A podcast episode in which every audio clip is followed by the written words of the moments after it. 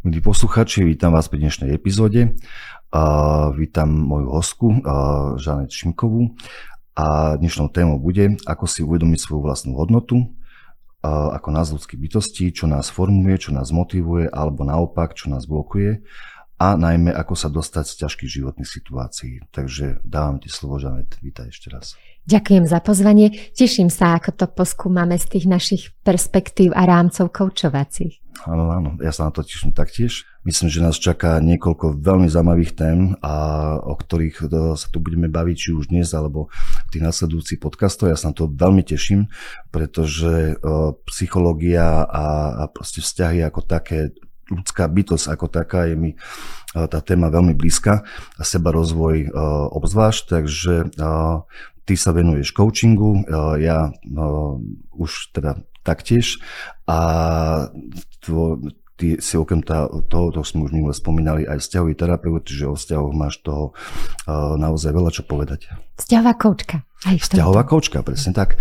No a teda vlastne uh, dnešnú tému, uh, ktorú vlastne, ktorú začneme túto sériu podcastov je, kde sa to vlastne celé formuje, tie naše názory, vzorce správania, ako vlastne sa učíme, spoznávame život a čo nám to potom neskôr prináša. Niektorým možno že nepotrebujú niečo ošetrovať, zatiaľ čo iní, vzhľadom na to, akými podmienkami si e, prechádzali v tom ranom detstve, tu už môže byť zložitejšie, každého nás to nejakým spôsobom formuje.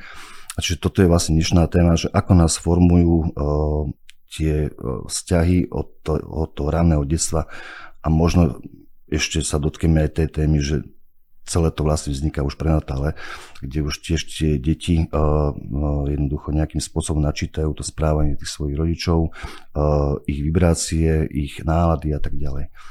Takže toto je teda dnešná téma, ja sa na veľmi teším, takže Uh, otázka, neviem, že či vôbec, že budeme si tu uh, dávať nejaké otázky, ja myslím, že tak spontánne sa jednoducho uh, uchopíme tej témy. Takže uh, čo by si k tomu ty rada povedala k tejto téme? Beží mi hlavou, že, že sa to dá uchopiť z hľadiska vývinovej psychológie, ale e, tu hoci pre, pre prácu používam, tak sa nepovažujem úplne erudovaná to zobrať takto úplne, že, že exaktne a validne. Skôr by som zazdielala z praxe na, na nejakých konkrétnych príbehoch ľudí, že, že ako nás to, čo nás v živote postretá, vyformuje do, do verzie, s ktorou buď sme stotožnení a dobre sa nám s ňou žije, alebo my zistíme, že niečo potrebujeme mať inak. Tak, tak, no.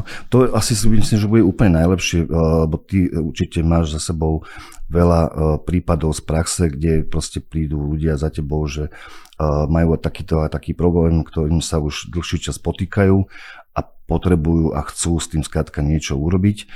A možno by bolo zaujímavé aj povedať uh, tú vec, lebo uh, dnes sme najmä teda mládež je zvyknutá na rôzne instantné riešenia, uh, mysliať si teda, že proste príde k nejakému terapeutovi, koučovi a podobne a za jedno sedenie skladka bude viesť vyriešená.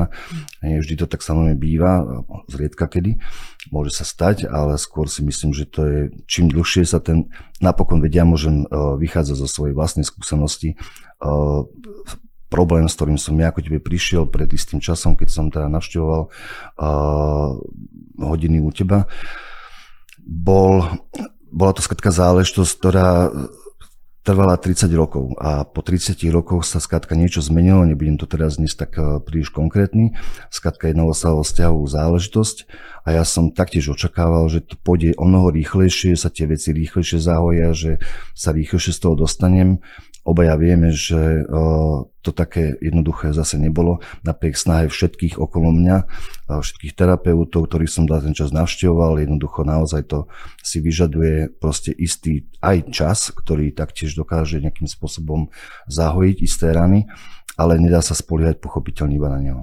Hmm. Áno, a myslím si, že, že je to v ľudskej prírodzenosti tak si vyberať riešenia, ktoré by sme radi presadili, presadili čím skôr, lebo od nich závisí tá naša emočná pohoda alebo nepohoda a, a celé naše rozpoloženie je tým ovplyvnené. A zároveň tam, tam niekde je to ten druh procesu, ktorý nevieme akcelerovať iba mentálne. Že, že my si môžeme zaumieniť, že, že tá, tá zmena má pre nás vysokú hodnotu, my si to zdôvodníme, rozfazujeme, ale príde k tomu, že, že niekde aj v nás sa potrebujú iné časti pridať k tomu odhodlaniu a my niekde potrebujeme k tomu zdroje. A viem, že minule sme prišli k tomu, že čo tie zdroje sú a e, by som to tak zo široka vystihla, že je to všetko z tej našej osobnostnej výbavy, čo prispieva k tomu, že, že my nejakým spôsobom sa buď aktivizujeme, alebo aj nie. Takže od tých našich postojov, od toho správania, ktoré determinovala buď tá minulosť, alebo niekde sme s tým aktuálne, prispieva k tomu, že my pri tých rozhodnutiach vieme nasledovať to, čo povedia kognitívne procesy, že vyberám si toto, lebo mi to príde ako tá najlepšia možná cesta, ale k tomu sa prirodzene pridajú emócie, kde najčastejší dôvod, prečo my napríklad tú zmenu nevieme urobiť ani tak rýchlo, ani, ani tak úplne k našej spokojnosti, je strach. Uh-huh.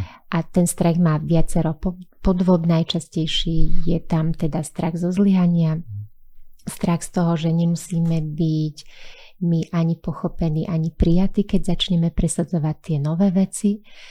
A, a teda pridali by sa k tomu určite aj nejaké, nejaké ďalšie, také tie vrstvy toho a zároveň na to treba nesmierne veľa energie.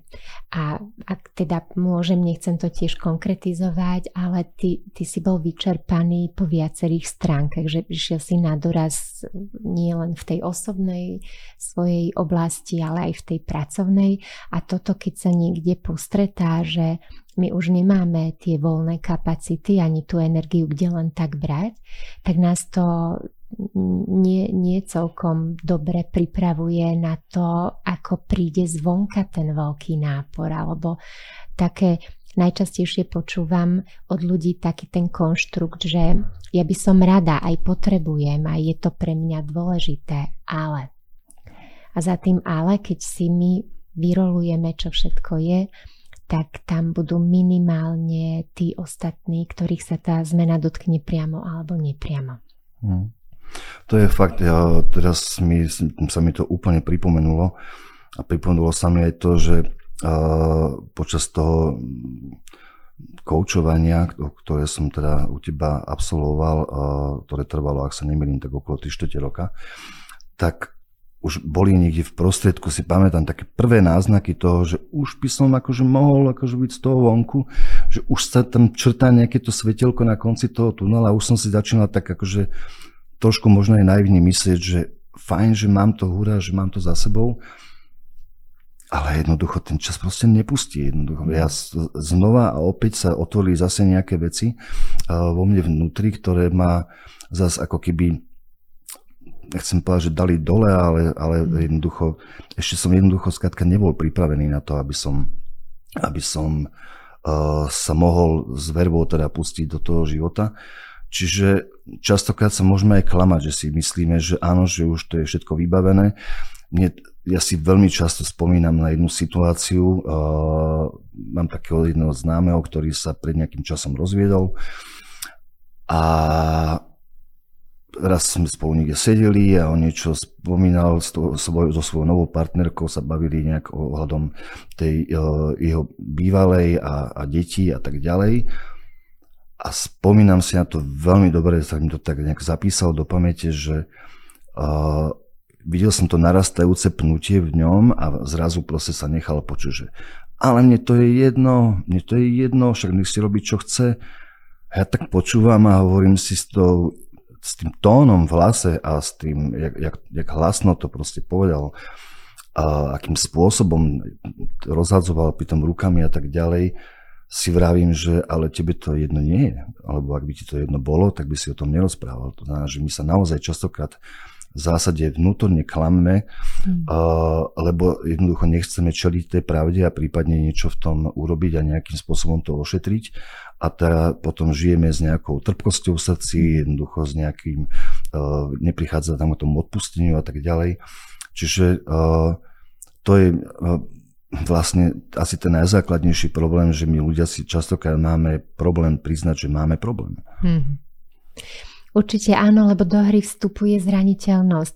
Keď si vezmeme, že, že máme bez rozpakov rozprávať o tom, že, že čo prežívame, aké to pre nás je, tak my tak niekde sa obávame o to naše bezpečie, lebo vie to byť zneužité proti nám a nie len v tom pracovnom prostredí, keď vieme, že pre podávanie toho plného výkonu my potrebujeme byť v pohode, takže ak máme v súkromí problémy, tak to tam prirodzene potrebujeme nejako tak ustať bez toho, aby nám ostatní tam do toho rozprávali, lebo hm, keď si vezmeme, že hm, v, tom, v tom našom takom tom rámci, ako o veciach uvažujeme, ako, ako o nich hovoríme a k čomu sa vzťahujeme, prichádza práve to, čo sme my zažili v detstve a ešte to bolo na tej nevedomej úrovni. Ako napríklad okolo nás dospeláci riešili konflikty, ako, ako sa k nám správali, či sme boli potvrdení a prijatí v tej našej hodnote, alebo tam bola nejaká podmienečnosť, alebo aj celý ten repertoár dobre mienených rád a odporúčaní a tá zraniteľnosť je už tu niekde nejakým spôsobom aktivovaná, že, že my pre tie budúce vypeté situácie sa buď do seba stiahneme a, a obávame sa niekde za seba bojovať, lebo to mohlo byť napríklad potrestané, alebo nejakým spôsobom sme si tým mohli pohoršiť alebo tam bol rešpektujúci ten prístup a my sme mohli slobodne o tých pocitoch hovoriť a neboli ani bagatelizované, ani zjednodušované, ani sme neboli kvôli nim nejako devalvovaní a ponižovaní. A toto sa do tej našej osobnostnej výbavy zapisuje, okrem toho, že genetická lotéria nám tam nejakú tú citlivosť voči, voči tomu, ako na nás pôsobí kritika alebo tie výhrady, lebo v konečnom dôsledku máme dočinenia so seba obrazom a seba hodnotou. Takže nejaký podiel má teda tá genetická lotéria, nejaký podiel má vplyv toho prostredia a, a tá socializácia a to, čo nám zostane na to, aby sme s tým niečo urobili, je ten náš postoj. Mm. A to je to, kde s tým aktívne v koučovaní pracujeme, že zmena toho postoja je, je v podstate ten spôsob, ako my prejdeme cez tie niektoré, možno by sme si povedali veľakrát, že fatalistické nejaké predurčenia, lebo my keď meníme postoj, tak meníme myšlienky. A keď meníme myšlienky, tak to už potom sa premieta do, do celého nášho fungovania. A prirodzene tak ako sú myšlienky s emóciami prepojené, tak tie emócie sa buď pridávajú a podporujú nás v tom, ako sa my tam chceme v tom sebariadení a seba disciplíne niekam posúvať, alebo robia tú sabotážnu činnosť, že, že partizánsky otvoria nejaký iný front a, a povedia si, že tak ako toto vôbec nie je pre nás zaujímavé a ty síce to hlavou presadzuj, ale my pôjdeme opačným smerom. Čiže dalo by sa v podstate povedať, že uh, svojím spôsobom spôsobom ten coaching je ako keby nejaký kľúč k tomu odomknutiu nejakých tých našich zdrojov a k tomu uh, nájdeniu tých riešení a, a, a vyriešení vlastne problémov? Áno, je to, je to prístup, ktorý sa práve fokusuje na to, ako aktivovať tie zdroje, ktoré nepoužívame, alebo vo, vo všeobecnosti, ako si v tom vôbec urobiť taký ten prehľad, lebo my keď sme pod tlakom a zahltení a a preťažený, tak my nevieme mať odstup od, od toho prežívania. A tým, tým pádom veľakrát e, je to také buď, buď skratovité, alebo aj, aj, aj zúfale, alebo nejakým spôsobom, no pod vplyvom toho stresu tam nie sme celkom vždy takí, že, že nad vecou. A opäť, keď by sme to pripodobnili k tomu, ako my pekne vychodíme tie jednotlivé úrovne školy, že teda pre každú z nich znamená zásobovať teda toto dieťa nejakými informáciami a v závislosti od jeho schopnosti ten jeho potenciál modelovať až kam, kam sa najďalej dá tak okrem, okrem toho, že, že my tam máme tú klasickú edukáciu, prechádzame aj tými sociálnymi zručnosťami. A na tie nie je kladený až taký dôraz. Keď si vezmeme, ako ako teraz my vieme spätne pri obzretí povedať, že nám školský systém alebo prístup tých pedagógov priťažili práve na vnímaní tej vlastnej hodnoty. Doteraz je to veľmi zaužívané, že sa dáva do popredia to, čo nám nejde a teda kladie sa mm. na to taký ten zvýraznený dôraz, že treba s tým niečo robiť. Takže mm. keď ja napríklad v matematike som nemala šancu nikdy excelovať, ale bolo mi odporúčané, že teda napriek tomu jej mám venovať viac času a ono sa to nejako tak dorovná, lenže tam príde k tomu efektu, ktorý sa nás aj v živote potom drží, že, že my investujeme čas do niečoho, čo nás spriemeruje a neinvestujeme to niekde, kde, kde to z nás robí tých jedinečných a výnimočných. A tým pádom sa vlastne preskupuje to, do čoho my vkladáme tú energiu.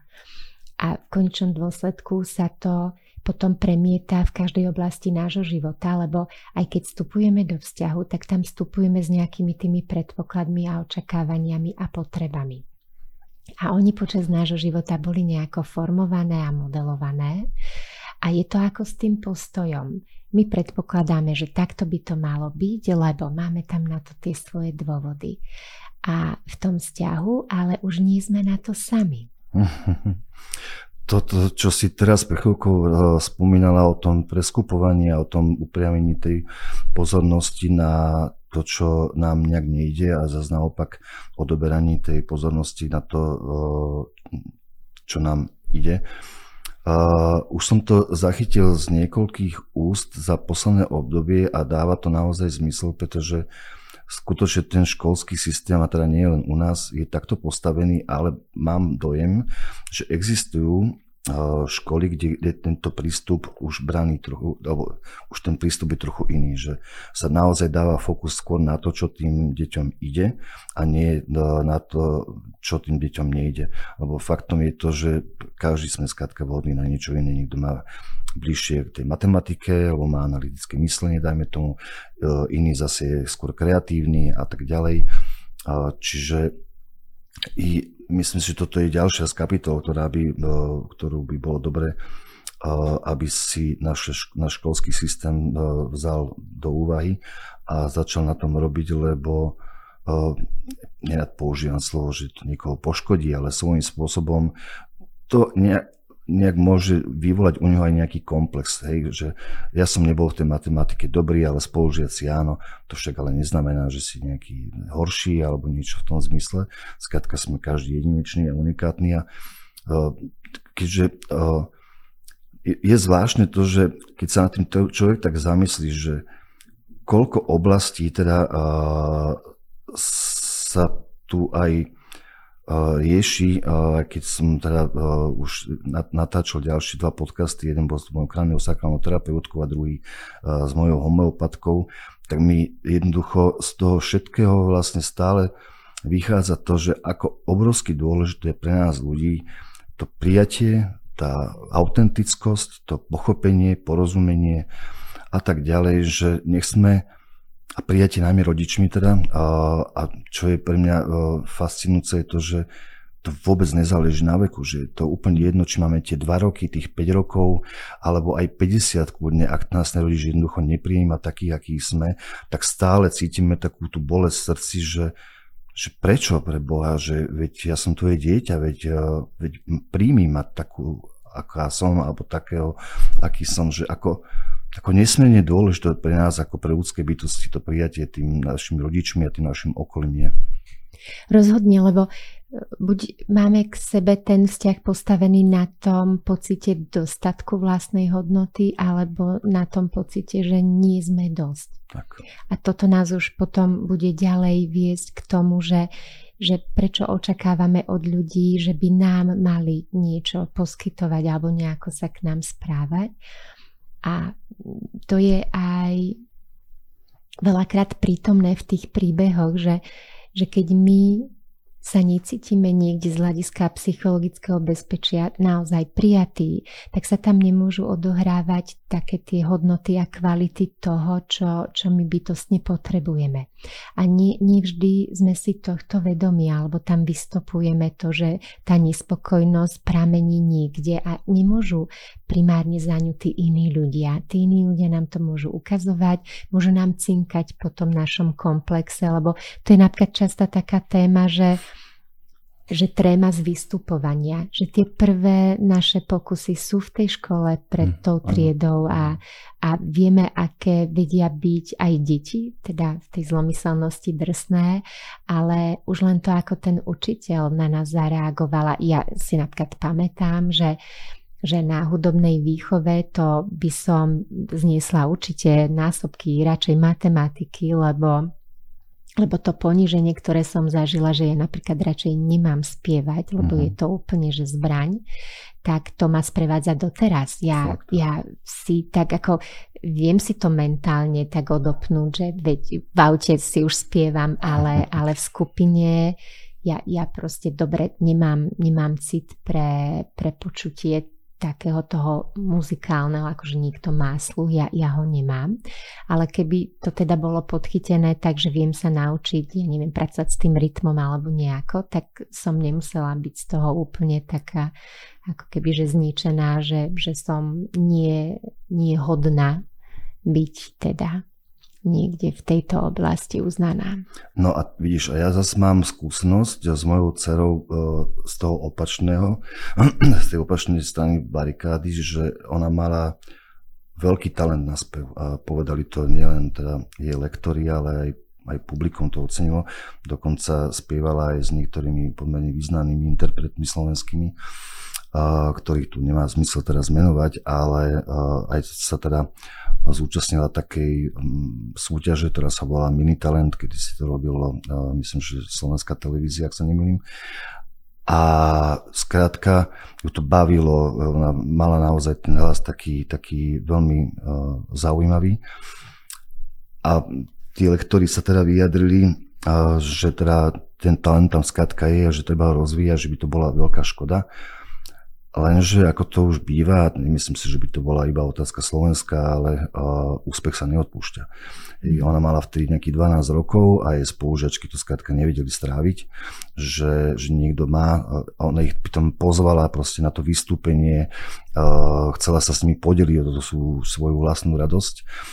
A no nie všetky to brali tak, ako že áno, sme s tebou v tom a, a tešíme sa z tvojho v úvodzovkách povedané úspechu, ale niektorí to dali uh, povedané trošku expresívne vyžrať, že mhm. skrátka to sa proste nerobí, hej, že ty si máš viacej pozornosti zrazu a tak mhm. ďalej, viacej svietiš a je treba nechať, že trvalo celkom dlho, kým sa s tým vysporiadala, lebo mhm. to bolo bolestivé pochopiteľne a ona ten spev zanebrala a teda už nespieva.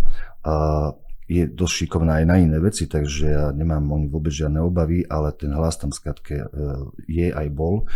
A vlastne e, z môjho pohľadu jednou z vecí, ktorá to ovplyvnila, to je rozhodnutie, bolo to, že teda jej spolužiaci, e, tá závisť, ktorá tam bola, alebo už neviem, by som to nazval, asi, asi áno, ju vlastne determinovala a proste koniec. Bolo po speváckej kariére, takže že áno, že to, toto sme si schopní my ľudia jeden druhému navzájom robiť, avšak uh, povedzme si možno o tom teda, že kde to vzniká, lebo nemyslím si, že by to tie deti mali v sebe nejak prirodzene, uh, čiže majú to od jednoducho načítané. Mm. Áno, ten fenomén porovnávania je obrovská téma, tiež to zažijeme v tom, v tom rannom veku, kedy už mamičky na tom pieskovisku budú tak ako chcieť obhájiť to svoje dieťa, aké je vynimočné, ako exceluje a, a hoci ešte teda niektoré veci nevie, tak niektoré už vie o mnoho skôr. Ale my to počujeme aj ako deti, že, že nás zvyknú podporovať spôsobom, že je, to je pekné, že ti to ide, ale pozri na Aničku, že, mm. že mohla by si sa snažiť viac, alebo jej to ide lepšie. A ono to je ako keby neškodná poznámka, ale zase raz dostaneme informáciu, že, že tak ako to robíme, nie sme dosť. Mm, mm. A keď my v tom porovnávaní máme ten pocit menšej hodnoty, tak nám prirodzene tak nepadne dobre, že, že niekto tam napríklad, to, to často počuť, že, že život je ku mne nespravodlivý, ano, že, ano. že som sa, ja neviem, nenarodila so zlatou lyžičkou, alebo moji, moji rodičia neboli dosť lásky plní a, a vrúcni. Toto sú tie objektívne príčiny, ale zároveň to sú také tie úspešné príklady, ktoré radi sledujeme, že, že niekto aj z prostredia, ktoré nemusel byť dosť podporné alebo dosť materiálne dobre na to, aby sa niekto vyšvihol a dokáže to, ale zároveň je to aj, aj v tej opačnej rovine, že niekto vyrastie ako v bavlnke, ale tiež mu to neumožní sa presadiť úplne tak, ako by si možno predstavoval. A tu máme naozaj dočinenia s tým, že, že tá naša krehkosť nás buď zabrzdí a my sa stiahneme, alebo teda povieme si, že či nám vôbec stojí za to vzdorovať tam tomu, aby sme my cez tie prekažky chodili, lebo ak ich je príliš veľa a my ešte na ne nie sme pripravení alebo nie sme dozreli, tak si nevieme predstaviť, že by sme to zvládli. A tu, tu sa ukazujú tie intervencie od tých e, dospelých autorít v tom rannom veku ako, ako tie, ktoré v podstate kladú pre budúce takéto situácie tie, tie základy. Takže ak sme podporovaní a rešpektovaní, tak máme, máme väčší proaktívny postoj a trúfame si čeliť niektorým prekážkam ale ak, ak sa nám tam nedostáva náplňania aj tých našich potrieb, aj potvrdenia tej našej hodnoty spôsobom, akým potrebujeme. Lebo toto je napríklad častá téma medzi súrodencami. No. Že veď nás vychovali rovnako a ako je možné, že ty úspešný si a ja teda nie som. Ako kde urobili chybu? Hmm. No toto nevystopujeme, ale teda keď sa pozrieme na tú osobnostnú výbavu tých súrodencov, tak je predpoklad, že ani pri jednovaječných dvojčatách tam nie je identická zhoda, že toto je práve to, kde my navzdory tomu prostrediu a tomu, cez čo sme prešli, to meniť môžeme. Aha. Ale potom to už bude závisieť od mnohých iných premenných. A, a to napríklad, že ty si si dovolil teda investovať aj aj tú energiu, aj ten čas, aj tie financie do, do toho, aby si v tom záťažovom období nemusel byť zbytočne dlho, tak pre nikoho to znamená, že nie, že by si nevybral túto cestu, uh-huh. že, že mnohé nechcem to takto genderovo deliť, ale ženy si zvolia, že radšej budú tížko niekde trpieť uh-huh. na mhm. tajňaša, aby to teda nebolo zrejme. A tu opäť nás to vráti niekde k tomu, že že ako o sebe uvažujeme, keď si my potrebujeme dovoliť sa o seba postarať. Lebo keď v detstve to bolo o tom, že naše potreby nie sú dôležité mhm. a nemáme nimi otravovať, nemáme byť na príťaž, máme byť rozumní, zodpovední, tak my, my v podstate sa naučíme, že OK, sú dôležitejší tí iní než my. No. Alebo to, čo niekto iný považuje za, za dobre, tak my, my, pokým nie sme hotové bytosti, sa voči tomu nemáme ako vyčleniť, že, že z hľadiska neurovied je mozog hotový okolo 20 to vtedy stále tie prepojenia sú niekde v tom, v tom procese a my vieme, čo s nami urobia tie až by som povedala, že niekedy traumatizujúce skúsenosti, kedy nás to zasiahne tak veľmi, že my nie všetky tie svoje kúsky pozbierame a zlepíme tak, aby sme dobre držali pokope. Hmm. To je fakt naozaj zaujímavé, že fakt, e, teda ja sám som zo štyroch detí, a mám kamaráta, ktorý taktiež je zo štyroch, dokonca niečo nie z piatich, všetko bratia. A tie rozdiely medzi nimi sú obrovské, akože priepasné aj, aj v prístupe k tomu životu, aby tom vychádzali z rovnakého prostredia, proste sú, e, dokonca aj vekovo sú tak, že tie, e, tie rozdiely tam nie sú, nie sú veľké. A, a ďalšia zaujímavá vec, že ak veľmi sa napríklad jeden brat snaží podobať tomu druhému bratovi, mm. aj tomu staršiemu, že je ho pre neho nejakým spôsobom, nejakým vzorom, a, ale naozaj ten prístup k tomu životu, a, na, napriek tomu teda, že vyšli z toho istého prostredia, z tej istej uh, dielne, to tak napadla taká pekná analogia, že, že každý sme z iného cesta, aj keď sme z rovnakej pece, hej, že mm-hmm. proste skrátka, neviem, čím to je, akou výbavou, že niekto je proste uh, nezlomný v tom zmysle, teda, že ako náhle čelí nejakým výzvam, nejakým problémom, tak, alebo sa mu skrátka dostane do cesty nejaká prekážka, tak je to pre neho skôr výzva, než, uh, než teda bariéra. A zase naopak uh, pre niekoho iného z tej istej, v úvodzovkách povedané explicitne dielne, to je jednoducho proste barikáda, cez ktorú sa nedá prejsť. To nejde, to sa nedá, tak to, to nepôjde a neviem čo. Hej. No a tu sa pomixuje aj, aj to, aké sme dostali my dary do tej výbavy, aj to, či to prostredie my sme ochotní napríklad zmeniť, lebo mhm. my tú rodinu si nevyberáme, ale priateľov áno. My tam mm. máme tú slobodu voľby a veľakrát sa to tak aj, aj zvykne odohrať, že to dieťa, ktoré sa vydá do sveta na skúsi, je, je potom lepšie vybavené tými skúsenosťami, lebo my keď sa niekde v tom mikrosvete zakrieme do tej bubliny pohodlia, tak vie to mať svoj benefit, ale zároveň my v tých mimokomfortných zónach sa o sebe najviac dozvieme a najviac učíme a tak tú svoju rezilienciu, teda tú odolnosť voči tým, tým prekažkám budujeme, že sa im vystavujeme. Mm-hmm. Ale tu je rôzna intenzita, koľko toho náporu zvládneme, lebo tá, tá krehkosť alebo tá citlivosť je tiež niekde v nás zapísaná na úrovni génov, ale zároveň vďaka za tie rôzne prístupy, ktoré vedia nám s týmto pomôcť, že my na to nemusíme byť sami a, mm. a nemusíme byť v tej rezignácii a pasivite vydaní na pospas tomu, že čo ja už len teraz s tým urobím. Mm. E,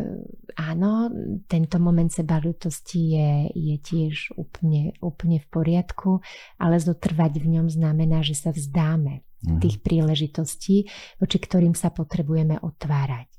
A toto je tá veľká práca, ktorú potrebujeme urobiť a za ktorú nesieme zodpovednosť. Mm. Za toto nikto nemôže uh, byť obvinený, že, že to kvôli vám, milí rodičia, ja teraz som takýto lúzer. Áno. To, to nie je. Hej, tak to nefunguje. Uh, no, ja myslím, že uh, zas sme toho prebrali celkom dosť a možno by bolo uh, dobré a na záver prípadne aj nejak tak akože uh, načrtnúť, že čo sa s tým dá robiť, ako sa s tým dá robiť,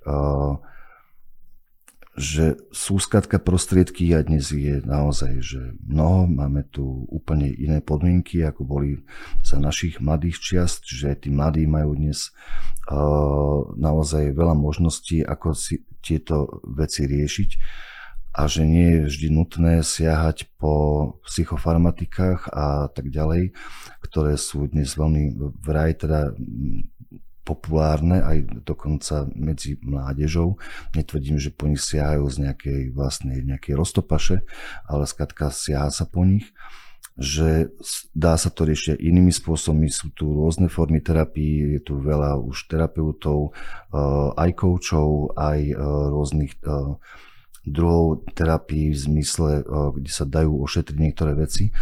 A že skratka ísť a, a vyskúšať to a skúsiť istou inou cestou, nie tou cestou v úvodzovkách povedané uh, pohodlnosti, alebo áno, keď je človek v nejakom ťažkom emočnom rozpoložení, ja dokážem pochopiť, že proste siahne po tej tabletke, lebo sa potrebuje stabilizovať ale z môjho pohľadu uh, to nie je cesta uh, dlhodoba.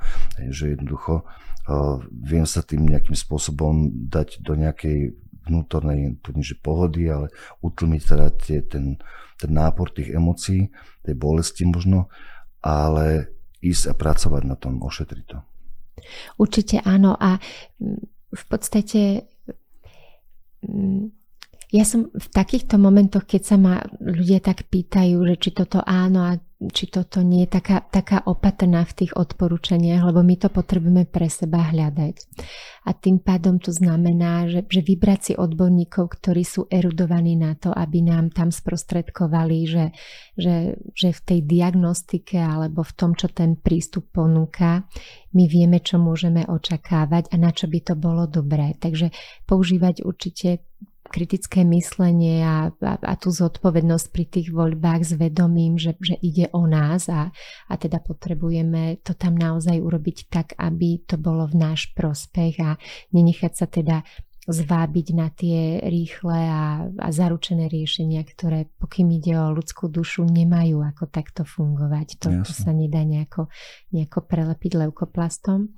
Mhm. A, a zároveň tie, tie odporúčania do, do tej praxe, tak vďaka za to, ako je trh nasýtený zdrojmi knižnými, podcastovými, videovými, aj, aj to je vlastne tvoja motivácia prinášať ľuďom informácie, podľa ktorých by sa mohli ďalej rozhodovať a pracovať tak. na sebe. Čiže tu, ak by niekto chcel povedať, že, že nemá k tomu prístup, tak to sú také plané alibi ale taká tá kľúčová vec, na ktorej celá tá práca na sebe stojí, by som povedala, že závisí od seba poznania. Čiže zorientovať sa v tom, že, že čo prežívam a prečo a čo ma k tomu vedia, kde sú tie spúšťače, ako ďaleko ma vrátia, aby som ja teda mohla vykročiť tak bez toho bremena toho nažitého, alebo respektíve mohla si tam budovať ten postoj taký, kde ja si poviem, že týmito hodnotami chcem žiť, tieto majú v mojom živote dominovať, tak mám, mám tých možností dostatok, len teda sa im vystaviť a, a byť tam v takom tom vytrvaní alebo odhodlaní aj nejako tak, tak húžev na to naladený, že, že proste ten efekt nepríde hneď presne ako si hovoril. Jasné. No, e, myslím, že k tejto téme sme už e, povedali v zásade dosť. Pozerám na hodinky, tak e, čas nám plyne veľmi rýchlo. Debata veľmi zaujímavá. A čiže chcel by som sa ti poďakovať teda za dnešný rozhovor a padli tu rôzne veci, ale tá jedna z tých najdôležitejších je tá autentickosť a úcta a rešpekt vo vzťahoch, ktoré budú vlastne našou témou v ďalšom podcaste, na ktorých pozývam teda všetkých poslucháčov a veľmi sa na teším. Takže zatiaľ veľmi pekne ďakujem za rozhovor a teda na budúce znova pri mikrofóne. Ďakujem za pozvanie. Ďakujeme.